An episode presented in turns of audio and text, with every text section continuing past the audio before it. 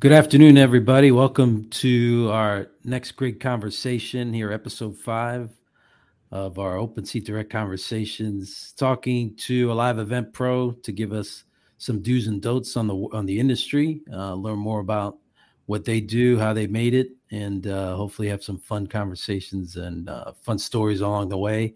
It's a pleasure to talk to this brother. I had uh, we had connected a, about a, a, a decade ago or so um, fascinated about the work he was doing at Dance at live events, and it's really cool to have him here. The last day of May, the founder of Wu Management, a dance and event producer extraordinaire, Danny Wu. Say hi to everybody, sir.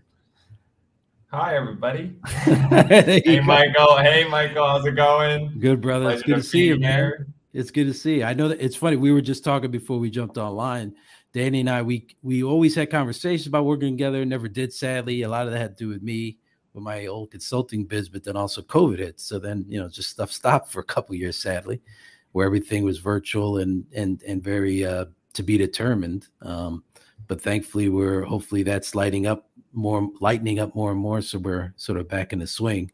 Uh, but the I first wanted to, as I always get started, um, to learn a little more about you, Dan, and your background. So first, where are you from, man? I am from Queens, New York, born and raised. So, so I always have to ask, okay, if you're from New York City, so what was the train stop you were near? Go for it. The train stop I was right next to uh, was the E train on Union Turnpike. There you go. That was all right. And I went to school. I went to school in the city uh, at Battery Park, so I'd take it to the last stop. Oh wow, day. that's look at that. Yeah, you had a long trip. There you go. Yeah. There you go. So a Queens guy, and then tell me uh, in particular, you're you're you're a dance head for sure, man. So from your upbringing in New York City, what what you know, how did you get introduced to dance and fall in love with it? It seems like that's a big part of uh, your journey, man. You know, I always say like with dancers, uh, first love is always music, and because uh, you need music to dance. So that's uh, true. Yeah, growing up as a kid, you know, um, was lucky enough to you know have MTV, uh, saw some music videos, um, and got just exposed to hip hop. And you know, when you go to the city, you're always seeing um, we call them hitters, which are street dancers, literally dancers mm-hmm. on the street who are trying to make money. Uh, I would see hitters at 34th Street, Times Square, and the subway all the time when I was going to high school. So hip hop culture was always exposed to me and um, I think this was like the second media boom for um, hip hop and breaking. In my mind, um, was America's Best Dance Crew. They had So You Think You Can Dance, like all these uh, media shows that were exposing um, hip hop and breaking to the youth like me. So right. you know, just kind of just grew up dancing on like dance teams in high school. I was doing gymnastics. You know, I was just moving always. You know, I was always athletic. So that was kind of how I started with dance. And then it just kind of evolved, you know, like I was doing a whole bunch of things, you know, when you're young, you can't you don't really know what you want to do yet. And then right. my first love for dance, the style was breaking, you know? And then as I got older, you know, breaking was very uh impact, impacts my body hard, so I had to kind of learn how to adapt and um, somewhere along the 2000s my like love for hip hop music kind of just simmered down a bit you know? Okay. And i just kind of grew into the electronic dance music the house deep house music and and i'm a house head now so i'm a house dancer i still break um, but you know like i said it's this whole evolution of other dances you know? I was doing swing in high school oh, know, wow. other other ballroom dances gymnastics cheerleading so um, yeah, like I said, you know, I it just kind of evolves. I, I, like to call myself a movement artist because I'm also a yogi. Yeah, okay. And I do a little martial arts, so you know, it's just kind of that whole spectrum of of movement, you know, and like I said, it just it all started with music. So yeah, yeah. and here's that. So I have to show you know the the credentials here a little bit. This is off your IG, and this is strictly like your house head type of stuff, isn't it? Yeah. Yeah. Where's this? Uh, where did this take place? This is in Long Island City, oh, Omega Dance Studio. Oh, that's dope. So again, I had to uh, show the cred there for a second, as it were. Yeah. But yeah, so so, yeah. so you're in high school. Years. 15 years of dancing. Look at that. Yeah, that's a minute. Yeah. So yeah, you're yeah. you're you're all in. So so basically, yeah, through high school, it seems like uh, you know, like a lot of smart kids, you you go to college and you try to have the pragmatic part, you know, hey, let me do something to make sure, you know, I can get a job when I'm done with this. Um, and you end up uh, uh, my city my na- i was i'm a native of philadelphia so you end up at drexel university there west philly and you had said that kind of like help you go further in or sort of explore more to dance stuff and so tell me more about that yeah like we were talking before i was saying um philly has a strong underground hip-hop scene yeah big and time that's yeah. i really got immersed in um in breaking there but I actually really i i credit myself start um starting my event planning uh my event planning uh, career yeah, yeah, in in high school because we used to do parties and like birthdays and stuff and you know i would like do all the invites. I'd secure the venue, and you know, it wasn't a big venue, but you know, it was the liaison part, and you know, I would also curate the music. And right. I was doing that in high school and in college at Drexel University. Doing that in my dorm. so right. we are doing a lot of house parties. You know, really, we we're doing organizing a lot of house parties. Got to make sure you know you have all the the invites, you know, uh, the, the time is right, the music is good, and and just getting all like the supply, you know, whatever things you need for the party, right. and um, right. yeah, like it kind of just merged. I was doing that while dancing, while breaking competitively. I was also traveling um, as a breaking competitor to breaking events. Oh wow! And okay. and I was going through you know the tri-state, and then I started traveling outside of the tri-state to you know other parts, and just going to these different events that were breakdancing events, breaking events. So um, yeah, I was doing that and, and, really got exposed. You know, every weekend it was either I was doing a party or I went to a, a dance battle. So I was very active in college and um, like I said, you know, I kind of just started with the house parties and that kind of grew. And I went to college for criminal justice and sociology. So it was like 180 of what I wanted to do, you know, and, uh, you know, interesting enough, uh, I was a- I was actually kind of able to tie it back. You know, um, while in college, I was working uh, as a campus ambassador for Red Bull, and they had uh, they had me um, I produced one event for them, and I I made, I promoted about three events for them, and okay. you know I was also doing product activation. So that was my first world into like like experiential marketing. You know, like brand activation right. on site. You know, just giving out Red Bulls to, to, to college yeah, yeah, yeah. that need well, outside the say, Yeah, to explain further, you know, the activation work. That's a little bit of a, a corporate, uh, you know, like a industry term, but essentially, you're helping on behalf of the brand to so, kind of executes elements of their of their marketing push for a particular demographic or event, right? So yeah, that's so, roughly how that works. Red, Red Bull wanted college kids to drink their product outside the library because you know, right? that's where the keep kids, you up at night. Yeah, yeah, exactly. There's gonna always be kids who are looking for caffeine at night, you know, to do their work. Yeah. So I was just tasked with, you know, doing their, you know, distribution of the product as well as uh, I was managing and producing an event called uh, Battle of the Bands, which is a couple bands come on site and they play against each other. Uh, so it was like a band battle. Um, yeah. So yeah, I was doing that, and then, um, like you were saying before, either you, you know you go to college, you have a degree. There's pretty much three to four paths, right? You got the lawyer, the banker, the doctor, and the tech, the techie, right? So yeah, the Drexel particular, yeah. Yeah. So I was none of that. And um, I actually ended up moving back to New York after I graduated and uh, got a job in the finance and legal world. Um, I was like financial analyst for a bit and it just, I would work a nine to five. I would go dance right after work and then I would go travel and compete on the weekends. And um, you know, it was like kind of living that duality life for me. You know, like a, during the day, I had a suit on, I had a nice tie, and then at night, I'm in like a full on track jacket. You know, so. I was yeah. living like this dual identity, and um, uh, I actually that's when I actually reached out to you. I took a leap. I quit my job and I started um, my first uh, event company. Um, it was called Muta, and we were producing um, break-in events specifically because uh, after going to all all these years of going to break-in events, um, I just found that there was a huge lack of organization with these events, mm-hmm. and um, you know there were more you know grassroots and a lot of these events were not being organized by event organizers. You know, they were, were being organized by dancers. So, you know, venues would not be the best. Um, the schedule would.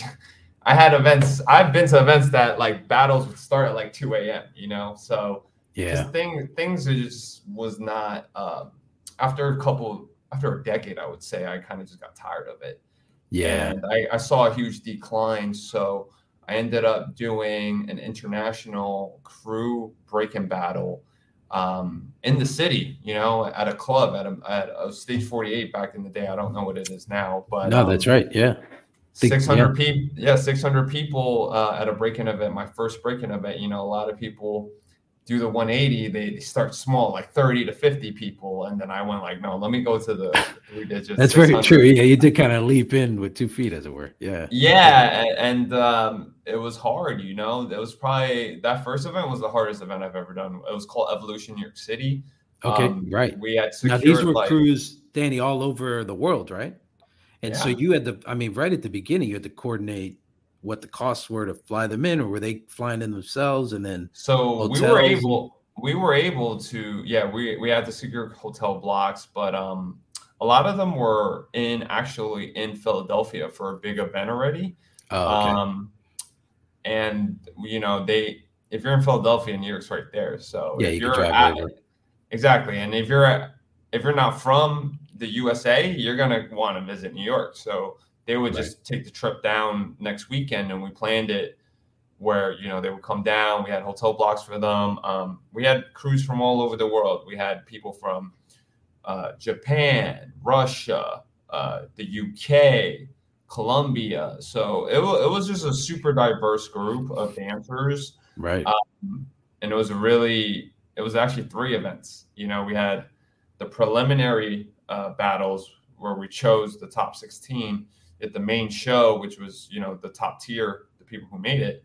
Yep. And because the comp- um, only the competitors go to preliminaries, then the spec the, the spectators and non-participants would go to the main show, and then you merge both of them together at the after party. So it was like a 10 a.m. till uh, 4 a.m. Yeah, so yeah. type of yeah. deal. And like I said, that was um, one of the hardest things I've ever done, just because um, it was my first first solo event that I produced, um, and you know the team wasn't solidified yet, and you know we're still new. The marketing had to be all guerrilla and on, yeah. on a tight budget, and uh, we actually ended up doing three series, um, a series of three event battles, and then actually pivoted to doing other events. Um, while working at Stage 48, my first big event was uh, that I was able to manage was uh, truTV's upfront after party.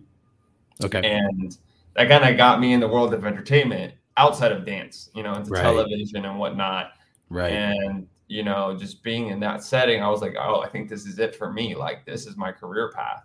And from there, I was able to um, work as a work in production at the Box New York City.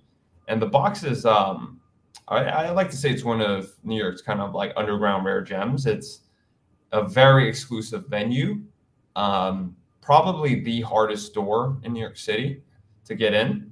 And, you know, reservations are, you know, they're top tier pricing, you know, and, and right. I was able to work in, uh, so I actually worked my way up at the box uh, from production into business development and from business development into running the whole events department. Now, I'm curious that. with the box. Um, so you go from these like, you know, these uh, dance competition style live events, um, driven by the dancers and and and a full day of activity, and then explain more juxtaposing that with the box where, um, this is a certain form of live entertainment, but you have to basically make a reservation, and it's and it's tough to get in because of capacity. Like, tell me more about what that, that dynamic is with the yeah, boxes. Because so, the boxes, you know, going from you know a 600 person venue, general admission, everyone's open mm. general admission. Totally, right? yeah, so exactly. Going to okay, this venue, you you need a reservation like a month beforehand, right? Because the capacity for that venue is about 200 250 and that's right. tight you know like yeah very tight yeah. that venue so the box like just to explain it's a theater nightclub. They're kind of like that hybrid where um, it's a theater during the day and it becomes a nightclub at night. So it has this intimacy feeling of a theater. Got um, and they do um, a variety show where they have a bunch of different acts um, t- um, usually you know it's singing it's a lot of it's a lot of different uh, types of acts i, I don't yeah, yeah. know how to describe it but you know i always say it's a wild place okay. if anyone knows it's a wild place i don't yeah, want to dis- yeah, disclose any more more uh, details no, but um, yeah. going from that you know um, to a very intimate setting with with you know this is it's a different thing dealing with 600 gas and 200 VIPs. Yeah. everyone in there has top is top tier, you know, has money. They paid a lot to be there. So managing 200 VIPs and whatnot was a different setting.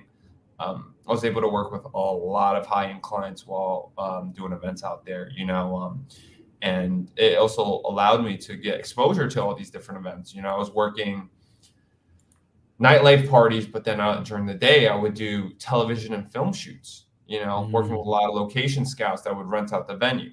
Right. We do uh, photo shoots as well with Vogue. Um, but you know, like I said, my heart's in dance and, and parties. And one of the biggest things I was able to do at the box was work with uh, Gucci for and Saks for that for their New York Fashion Week after party. Oh wow! And uh, yeah, Mark Ronson was DJing, but um, I always love telling the story. But they had a special guest, and they don't they didn't tell me right. And one of the issues, you know, as you know, in, in, event production, doing events, there's always things that come up that you don't anticipate, and you got to try to fix it. Right. And you know, me being from Queens, you know, Q-Tip was the, the special guest. I was like, oh, whoa, it's Q-Tip. Oh man. Guess what? He didn't have a green room, so we had to go and just, I had to go and just clear that room, you know, and problem solve and make sure him and his manager were were okay. So. Oh, wow. um, yeah, being able to do that, you know, from like a huge setting to something more intimate, more private, um, right, really just kind of allowed me to get both sides of the spectrum and uh, really just develop my event skills on, you know, a super like a super VIP level and a, like a, a a festival big, you know, big production level. So right, right, right. Yeah. No, it's great. So I'd, I'd love to hear more about, I guess, the differences with those. So let's say just purely from a content standpoint, what are some of the logistical or other differences when you're doing a dance event where, again, the stars of the show are, dan- are the dancers, right? Vis-a-vis, you know, a DJ or a Q-tip or a singer or, or, you know, more of that type of performance is the is the center of the show. What are some of the logistics um, that might be different when when uh, in those cases? Well, the logist there's a lot of different logistical cases uh, from every event. You guys, you know, event. Oh, absolutely, right? yeah. Each event, to each event is different, but like that's right. In terms right. in terms of the two, like dance versus you know like like music.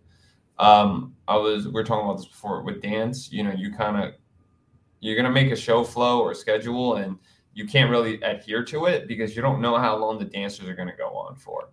You know, for a singer, you know they're going to have four songs. They're right. gonna, they're gonna, they're gonna. It's on. They got four songs. The band knows. Right. The dancer, they don't know. It might be a tie when they battle. So that's another round. That's another. Oh yeah, minutes. that's true. Right. That's a, right. another ten minutes added to your schedule, and and things are always being pushed out. And I think. Right. Um, but I love that about dance because it's so random and, and you don't know what to expect. And um, that's the beauty of dance battles. I don't know who's going to win, you right. know? Right. Um, and logistically, I would say with dance events, it's definitely more lax, way more relaxed. just because dancers, um, you know, when they're competing, they don't have this. I need this X Y Z writer list. You know, like a like a right. big artist. You know, right. a big artist is asking for a million things. Yeah, absolutely. I got I have 16 dancers I got to take care of, and and they're pretty simple. You know, just give them a space where they can stretch, water, you know, some some nutrient bars, very simple fruit. Right. They're not going to be eating a lot before they go and dance. So right. Um, yeah. Yeah. Just just on that standpoint, but also you know the the level is a little different. You know, with dancers, I have to use the prize money to to really attract my my audience. Because um, the dancers are going to come, but they're going to bring their friends, yep, their community, whoever they're in, in their circle to come to event and and that's more of a local community grassroots event.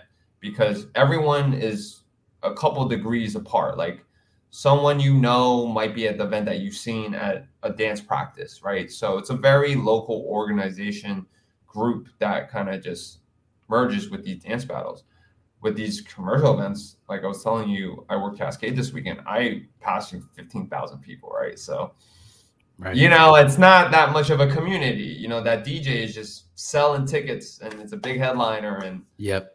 Everyone's just there for the DJ, you know, and I think with the more dance grassroots, everyone's there to be part of this community, you know, Correct. and it's just very different spectrums and I, I I'm still in both and I love both too. You know, yeah. they both have their their benefits, their pros and their cons, but you know, like I said, they're very different and you can't treat those two things on the same when you're you know when you're producing events right right and i guess when you were either as a dancer or even a promoter um, going on the road what was the uh, you know traveling i guess so I'm, assuming between your dance work and then the uh, you know you both as a dancer and promoter you've you probably ended up quite a few cool places around the us or the world. So where where where is uh, this stuff taking you in that regard and how that sort of impacts the work you've been doing?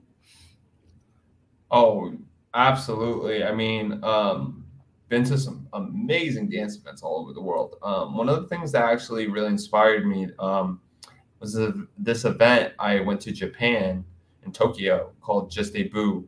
Okay. They're they're from france but they do these big uh, qualifiers all over the world. And oh, Juste Debout is like uh, an all style. It's it's a street style dance battle, but they have categories for almost every street style, like poppin', hip hop, uh, whacking, vogue, house. So they're uh, they're a huge competition, and they their events draw you know 600 plus in every city that they go to. Um, and just going to Japan, I love Japan, so just going there okay. and seeing yeah. Japanese dancers was amazing. Um, another event that was uh, absolutely amazing uh, that I was able to go to was um, the Under Pressure Graffiti Festival in Montreal. Oh and wow! It's just a it's so cool. It's just a whole weekend. It's like a whole weekend of graffiti and and and dance, street dance. So it's like a block party. They'll have these canvas walls out on the street. People will just be tagging it's along wow. the strip, so you can go eat. You can go eat while watching people tag. They have dance battles on the on the main strip, so there's dance battles. There's after parties every night, and it's just so. And I love Montreal, you know. And yeah, it is nice. Yeah, I I've never been there. I I don't think I've ever would have ever gone there if it wasn't for dance, you know. So just to be able to like go to these places that I never thought I would have gone to because of dance or events. Um, it's just been amazing, you know. Like I always say, like I've had a very fulfilling career experience. You know, like if I was to retire tomorrow, I'm cool yeah, with it. Yeah because yeah, I've done a lot. And um, that was kind of like how I thought in COVID, because now I can kind of go into it was yeah, right. You know, COVID, and I actually went to this uh, Juste Debout Japan right before COVID happened. Oh wow! And so what was that like February of of right before, uh, right? Roughly. Yeah, January. January. I wow, right before it. Yeah. Yeah, right, right before, before. But I actually went to Hawaii on the way back because it's right. It's not Japan. Hawaii is right next to Japan. No, correct. fly yeah. through anyway. So I took a days in Hawaii, and it was a good um, kind of like retreat. You know, just being on a beach from like because Japan, Tokyo is still a metropolis city. You know, tons of people, lights, stimulus, yeah. and I was just able to relax on the beach. And then COVID happened, and um, as you know, all events had shut down except for virtual, and um, I was not ready to pivot to virtual yet. So I kind of always, I was just in a weird head state, you know, like, oh, like everyone was. And yeah, one day my friend asked me, hey, do you want to move to Hawaii? My job's remote. And I was like, well, there's nothing happening for me here. So I actually decided to move to Hawaii with my friend. And uh, I got my yoga teacher training there and started teaching yoga. Um, but through that, I was actually able to work in the health and wellness event space in Hawaii. And Hawaii has probably the most fittest people I've ever seen. There's really? everyone's so everyone's so young there. It's it's nature, you know, nature heals. So yeah. everyone's super young there. Everyone's active. Like everyone's either uh, running, hiking, uh, surfing is huge there. Of course, so, yeah people are super active there. Um, so I was able to really, you know, doing yoga. So you know that was that was what I was doing in Hawaii, and then I was able to kind of do a couple of health and wellness events out there. But um, yeah, I was there for a year. It was amazing, uh, but definitely missed that New York City rush. Yeah. And um, once you know events kind of came back here, I was like, let me come back here. You know, I'll be here for the season. And when I'm ready to go out there for another season, I will be there for another season. So that's now, right now. That's great. And with Hawaii, then I'm thinking, yeah, during the pandemic, I guess there was that. It's an interesting dynamic where everybody went virtual, right? I mean, we all in the live event biz, you know, we're sitting around thinking, oh, we, what are we going to do now here? And a lot of it became virtual. And I guess so. You're saying that um, um, uh, that was something that that I guess a new skill set or a new type of experience that you were able to kind of get involved with uh, by necessity. Um, just curious, like what the differences were in that regard compared to, you know, the old nightclub, you know, dance dance battle sort of setup that we've had over the years. Well, interestingly enough, the first event I did at Stage 48 Evolution, New York City, that I was telling you about, we actually did the live stream. So we had the green room with, you know, the producer, uh, as well as you know um, all the tech gear is in that separate room. So I, I was, so you had.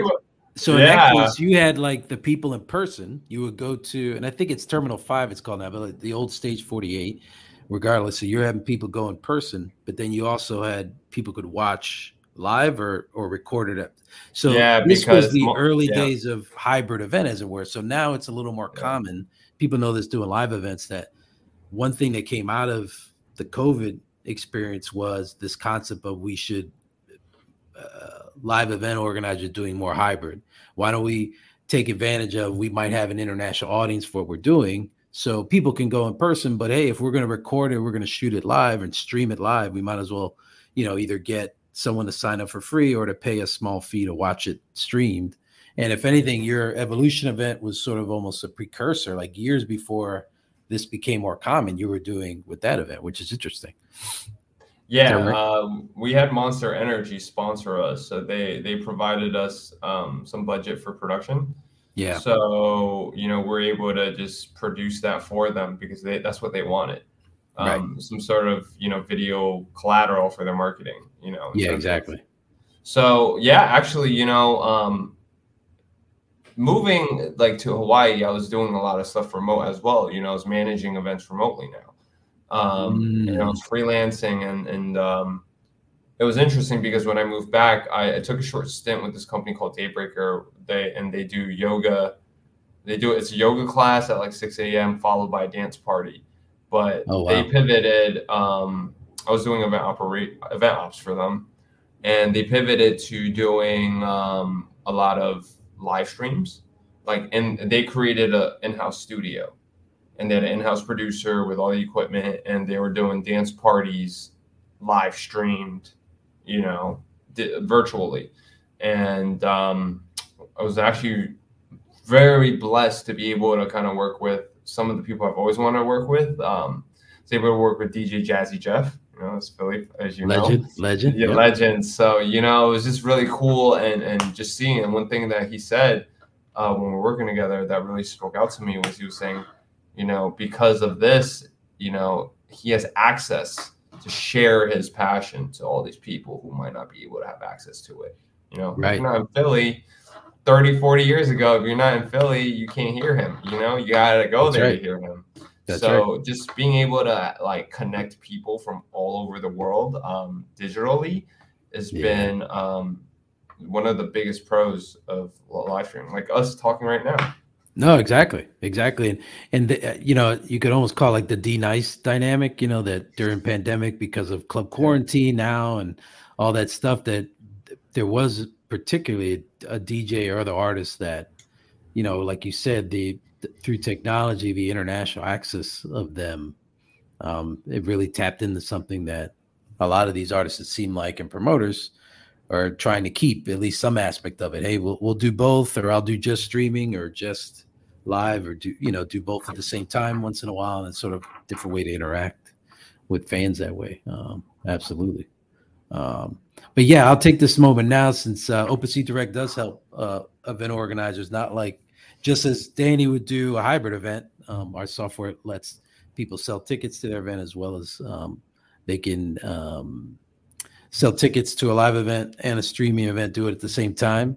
So if you if you're planning to do a live event want to sell more tickets you can use Open Seat Direct and promote like a pro. So your fans pay online they get their tickets via email and you get your data and fan info and get paid instantly. So for more information go to openseatdirect.com you can sign up for free or save $20 when you enter promo code osd20 at checkout and that's openseatdirect.com. Uh, so I want to learn more about as well um, your current work, um, both with uh, it seems like more of the you as an individual, more of a house dance environment, some of that promotion, but also the Avant Gardner and just some of the the bigger, you know, let's say the more big commercial uh, uh, uh event production, event promotion work you're doing. So I'd be curious, like how you're balancing, you know, the the the, the duality of the what you do for the day job or the night job as it were and then still keeping the dance the dance battle dance promotion stuff going.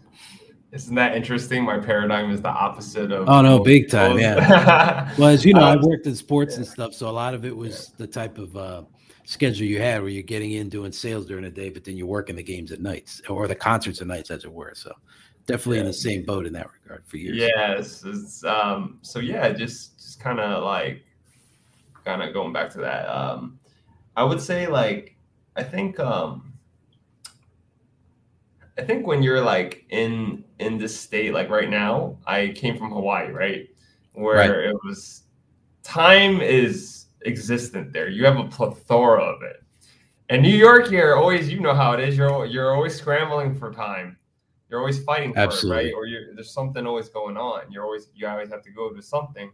So when I came back, I, I saw that duality clash against each other. Like, oh, whoa, like everyone's kind of trying to pull me into their own schedule, but I'm, I understand the importance of my own time, you know, and, and really, you know, doing what I want to do. So when I actually came back, I finished. Um, I had I was doing full time event ops with Daybreaker, and I realized uh, the schedule just wasn't for me, mm-hmm. and mm-hmm. I kind of had to shift towards something I really wanted in terms of my scheduling, I like, you know, if I want to wake up at a certain time, I just felt like I wanted to wake up at a certain time. And I think, you know, after doing this for a decade plus, you know, I was like, well, I can ask for that now. So, um, you know, I was able to just kind of pivot. And right now I'm freelancing, freelance event producer. So uh, I work at Avant Gardner as uh, ops manager um, on their shows. It's part time because they're only open you know three to four days a week. Right. And um, I also work as a producer, a seasonal producer right now for partnership and events for Tribeca Film Festival. Um, and yeah, that's that's the things. Those are the things that that pay the bills. And then right. for the local underground uh, dance house house music has been my love for the last ten years. Say uh, like seven years actually, seven, yeah, seven yeah, yeah. years. And um, you know, I was able to transition from being a hip hop dancer, b boy, to a house head, going to Um, you know, when I was young, I started going to Pacha in New York City. And that was kind of my first exposure to house music and, and, and house venues, house music venues. And yeah, right. You know, as I got older, um, I started just falling in love with it, trying to learn more about, you know, the past and the history of clubs and venues in New York City that kind of like bred the new wave of what we're in now, you know, um, such as like Limelight, the Tunnel, uh, Sound Factory, you know, yep. the Loft, Paradise Garage, these legendary venues that produce the sound and this environment that I work in now. And and um, yeah, uh, I still am very involved with the house dance community here. Um, I was able to do a community house dance battle um, earlier this month. It was uh, a one-on-one. We had about 30 competitors. It was, you know, 70, 70 people, about, yeah, 30 of them were competitors. Oh, cool. Okay. But um, very, you know, grassroots local event. Um, but it was awesome. Like it just, you know, sometimes you don't need to do the 15,000 people events to kind of like fill your soul, you know? No, that's right. That's right. So yeah, it was, it was really, it was a small production, um, real easy. It was through my dance company, Dancers Unlimited shout out to them. Their uh, dance company uh, I actually joined them in Hawaii, but they're in New York as well. So oh, great. That, that duality worked. Um, but yeah, I was able to do that through them. Um, it was sponsored, a whole bunch of sponsors. So you know, you don't have to really worry too much uh, about the budget. Um, but with these little local grassroots events, you know, I've done so many of them where it's like I can figure out where you know where the budget should be going. You know, where I'm not fighting for like, oh, I need to ask somebody for more money or I didn't I need to charge my right. It was free. It was free for everybody that didn't battle. So if you're spectating, you can come oh, watch for free.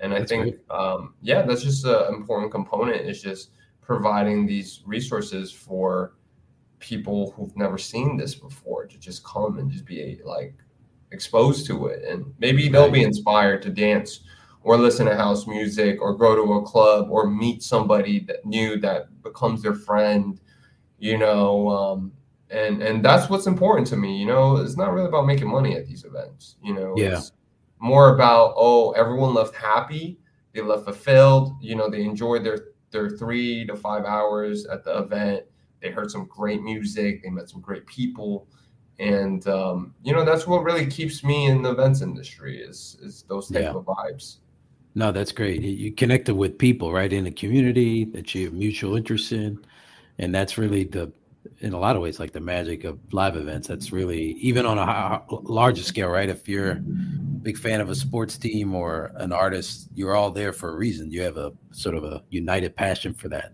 uh, which is cool.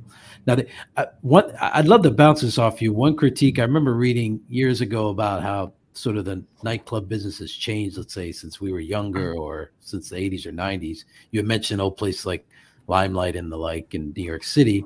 And one dynamic uh, that someone noticed in the world was, you know, 80s and 90s. Uh, there was two general critiques: is that um, the club dynamic in New York, you didn't, you couldn't just pay yourself your way in. You know, there was sort of like the club kid dynamic where, okay, you may have a lot of money, but that didn't automatically get you in, or it wasn't. Um, letting people in just highest bidder, and it created uh, uh, a different environment. If you were letting in people based on different your different characters and trying to get the right crowd together, right? Um, and in the other dynamic, it seemed like the the difference, uh, let's say back then vis today, and this is only one person's critique, was that um, you went to clubs back then and it was more again about the party and drinking and having a good time and there might be an artist there that you would watch but now with more of a dj dynamic people are there to watch the dj like they would watch a band so there was less drinking and less you know of the the social aspect of you know if you're trying to make money at the bar it's harder because you're just there to watch x person as opposed to dance and i don't know if those two critiques sort of ring true to you or um, you're a younger guy, so you weren't going in the 80s or anything, but just curious what like what feedback you got based on um, you know, how that dynamic is today, let's say maybe than what you first started or you heard of in the past. Yeah, so I'm a 2000s club baby. Yeah, yeah, so yeah, totally. 2000, 2000 was my time. I've seen it from 2000 go to 2010 and 2020, and it has changed since. And uh, you right. know, I'm in touch with a lot of people who are older than me who tell me about the older generation, right? Right. So yeah, I mean, you know, it's it's just different. I think this idea of exclusivity, like at a party, like oh, it's not not because of your your bank account or or if you can buy a table, because you know, I think nowadays a lot of venues are more concerned about their bar guarantees and their table reservations, right? Because right. You know, rent is expensive here and they need to make money. No, but that's reality. I think back yeah. back in the day, from you know when I was coming up as a kid, it was more about the music. You know, really like more about the music. Um, yeah, you would go see a DJ, but you know you're going to see a DJ to dance. Correct. You're not just going to watch a DJ DJ. You know, so um, and and even older for me, you know, that idea of exclusivity, you know, from what I've heard is that comes from David Mancuso from the Loft. You know, he would only invite a certain demographic of people. It didn't, and it wasn't expensive to get in, but you know, his the Loft was like an open space to all these different all these different types of ethnicities, sexual orientations, genders, uh, just a whole place of just openness. And um, mm-hmm. but because of the openness, you had to keep it exclusive because you know you had to keep out certain vibes. And I think every yeah. event or venue should have that feeling of exclusivity because you should really understand how to control the vibe of your party and the biggest component of the vibe of your party is the people.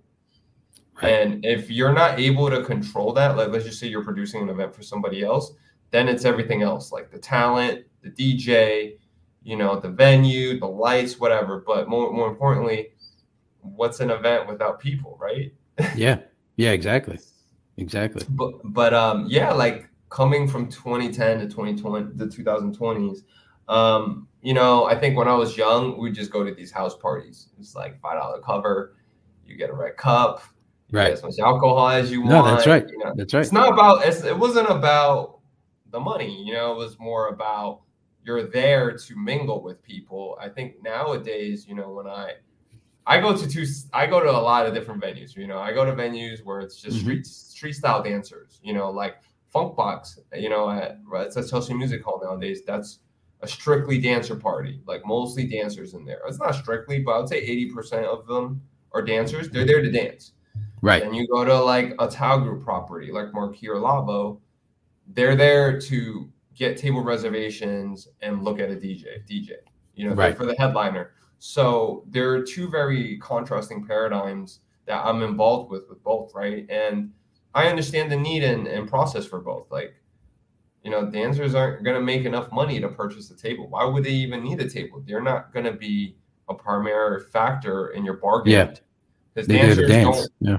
They're there to dance. They're not there to spend money at the bar, you know? And then you have people who are spending money at the bar to drink so they can dance. You know, and you know right. all the quick. Oh yeah, absolutely, the real thing. So absolutely, um, absolutely. I think I think with with nightclubs and nightlife, to be honest, you need both.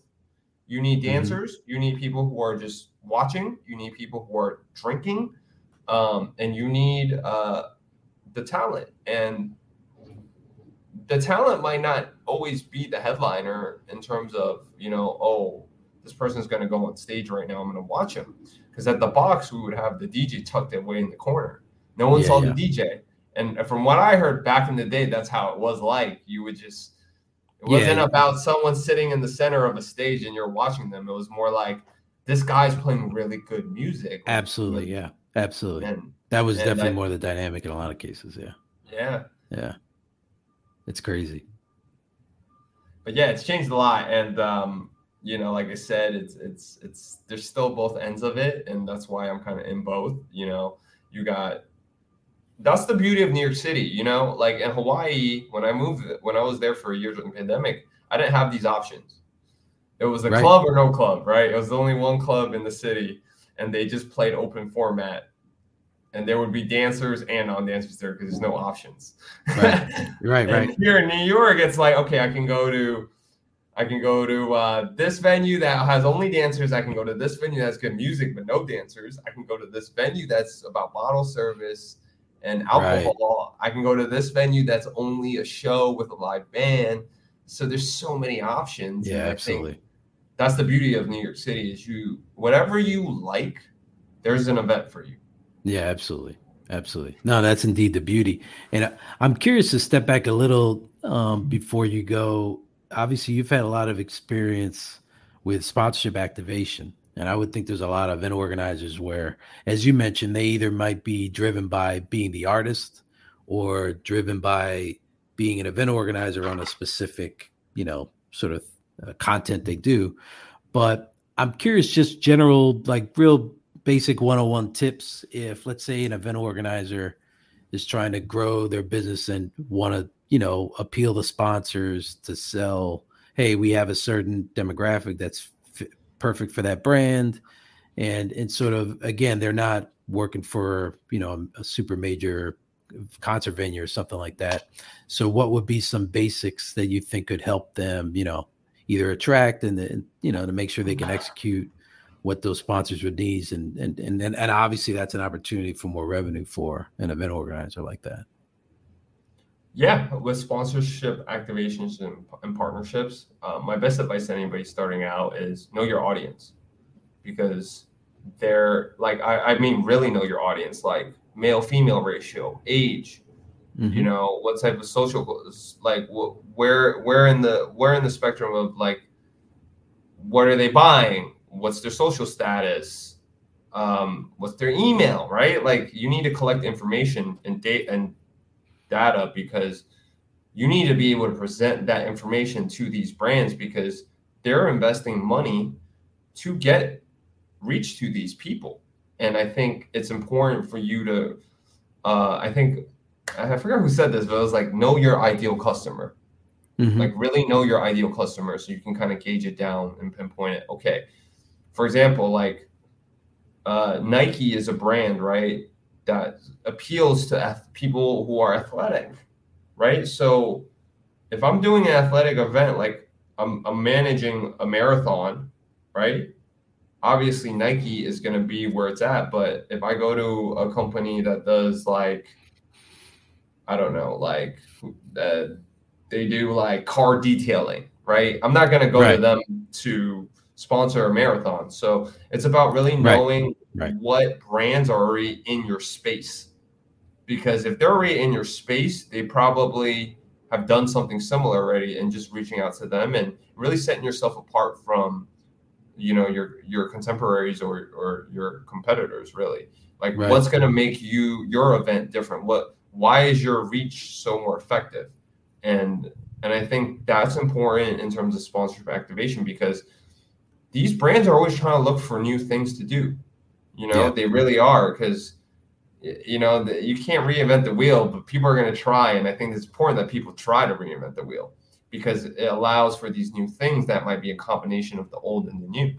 Right. And right. where brands, um, like I said, you know, I've done some cool stuff for brands where we, we've done some cool activations in terms of like experiential installs, um, like immersive uh, brand activation, and you know it's it's really just sitting there and just like what can i do different from what they've done in the past? Right. and more importantly in order to even have that conversation i always say this is your network like know people. Go to industry events. Like you have these four people who are in your target uh, sponsor company list. Try to fi- figure out how you can reach them because your cold email isn't going to go too far. It's not. Right. Like this right. this industry, your network is your net worth, really. Like you have to go out and just connect with people, know people and if you don't know people, you have to go out there and and just really put yourself out there and I think half of it is just showing up.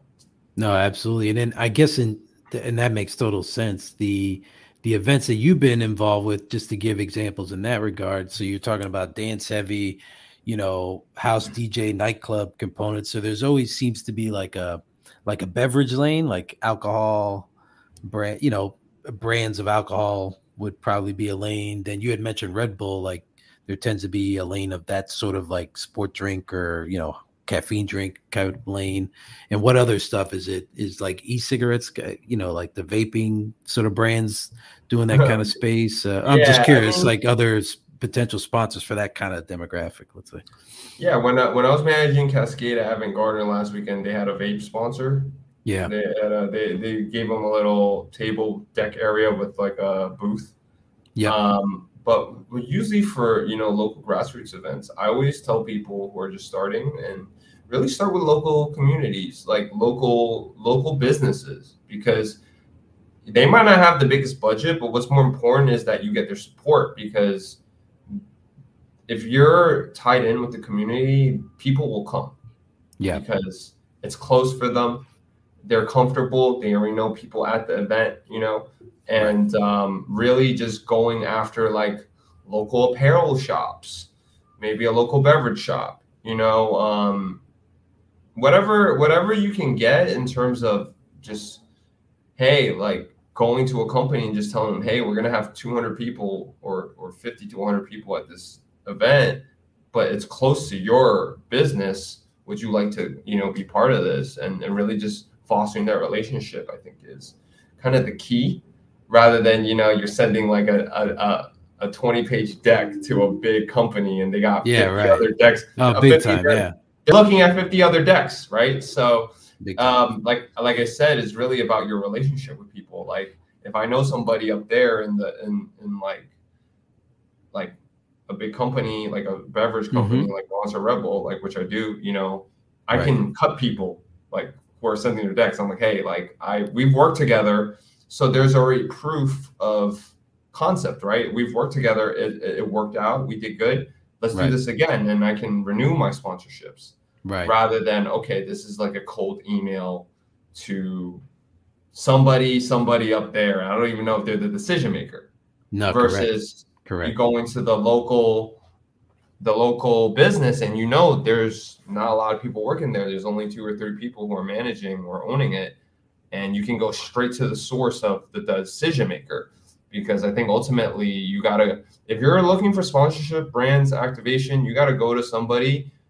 You got to figure out who's going to be distributing that budget for the for the quarter because they have a plethora of options of events where they can put their budget and you have to kind of just just be like, "Hey, how am I different from all these other events? Why why should absolutely. I be on the budget?" Right. No, no, absolutely. That's such a big thing, absolutely. Uh, and then I guess before you go, a couple things. I'm curious about what you what you expect with this Tribeca event you're working for. I don't know. That'd be an in- interesting sneak peek if regular people oh. can go, oh. and or just what you kind of expect. And then we'd love to hear just you know you shouting out what what you're working on. But uh, Tribeca, you know, someone who's never been, like, how are these going to work? Like, so people do the screenings. That's kind of what people would know that some big film that or independent film that might take off, you could uh, screen, but then you're involved with these parties. So what's a what's a preview of what you might see uh, coming up with that? so yeah, I'm actually managing um, a lot of the the brand part the brand partnerships uh, for the a lot of these parties, and most of them are liquor sponsors.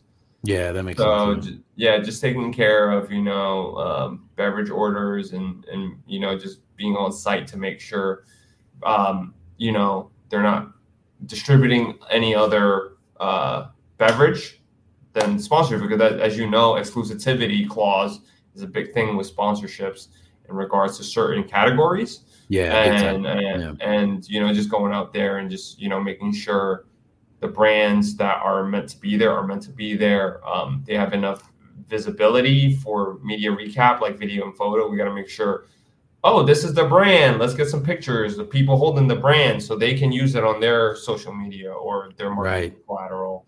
Right. Um, and also just really logistic wise, just making sure everything gets to the venue day of, set up properly, and if there's anything left over, taking care of that. Um, and just making sure the event runs smooth. I think that's really, you know, like the the as a producer, you're you pretty much plan everything and you're just crossing your finger. You're like, oh, I hope it goes according to what I planned. Yeah, yeah. You're hoping it runs itself, but you know, there's always that extra security of just being on site and just making sure it runs on t- on what you planned. And uh, yeah, that's kind of what I do for work, and I love doing that. Um, I love putting out fires. I always say, you know, sometimes I'm a firefighter on yeah. the floor and just you know running around putting out some fires, and uh, yeah, that's you can expect me to put out some fires during the next uh, couple of weeks for uh, Tribeca. But that's seasonal, I end that, and then I'm at Avant Gardner. But like I said, I'm also doing a bunch of uh, house dance events. We're trying to make this a series. Um, yeah, of the house events. When's the next one? When do you foresee the next one, and how people can find out more about that? Let's say in particular. So we are. So I'm trying to make it bi-monthly. We're still working on it right now. Oh, cool. Um, uh, it's not nothing's concrete yet, just because the summer season's kind of just rolling around, and there's so much work going around.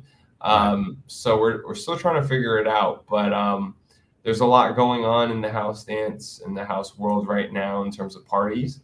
Um, so yeah, like if you haven't gone, if you haven't gone seen these legendary DJs who've been DJing since like the 80s, 90s, I would say, you know, they're spinning all over the world now, but they'll come back to New York for one show. So I would say, yeah. for anyone who loves house music, go check out these venues and these DJs because events are coming back. Parties are really coming back strong right now.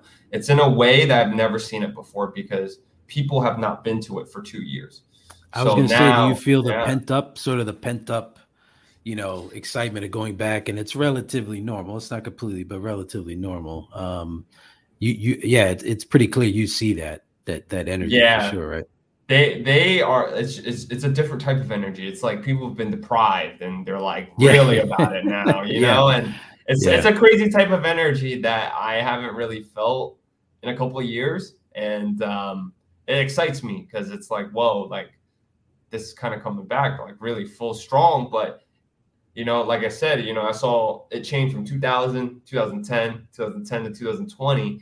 Now I'm seeing it 2022 changing, you know, and I'm excited to see where it's going to go in the next couple of years. Um, just because, you know, like, uh, just to see the growth of the evolution of the of you know the scene and the industry. Um, and you know like i said being able to, to do this hybridization of events now you know and and completely virtual. Uh, i'm excited to see what people can do you know. So the the bags in the air. Let's see what's going to go on this summer. yeah, summer's going to be crazy in new york city so i'm excited no, it, it, you certainly, uh, yeah, it seems like you are, and that's good. That means you've seen it all, and you you can see how it's it's sort of reaching a crescendo, you know, after these years of us, uh, you know, doing things differently uh, from home or what have you. So that's good. Well, hey, Dan, this was a, a pleasure. Tell us before you go where people can find more about these house events you're doing, your social media handles, all that. Yeah, you can find me at mr.danny.wu. That's me, Mr. Danny Wu, um, on Instagram, Facebook. Um, yeah, and then my company's with Dancers Unlimited. My company's Wu Management. Um, I'm with Avant Gardner right now, Tribeca Film Festival uh, for the seasons, and then uh, back to the local grassroots after the season's over. So I'm excited. No, that's great. Yeah, we have to keep in touch on that. But uh, hey, sure. man, Danny, this was great, man. A pleasure. I'm glad you were able to jump on, and um, you know, um, thanks for joining us today. Thank you for having me. I always love sharing my experience, so I appreciate you, Michael, for having me. It was always good catching up to you, and I'm sure we're gonna talk in the next couple of days. No, absolutely. Thank you, man. Appreciate it. Awesome. Thank you. Appreciate the time.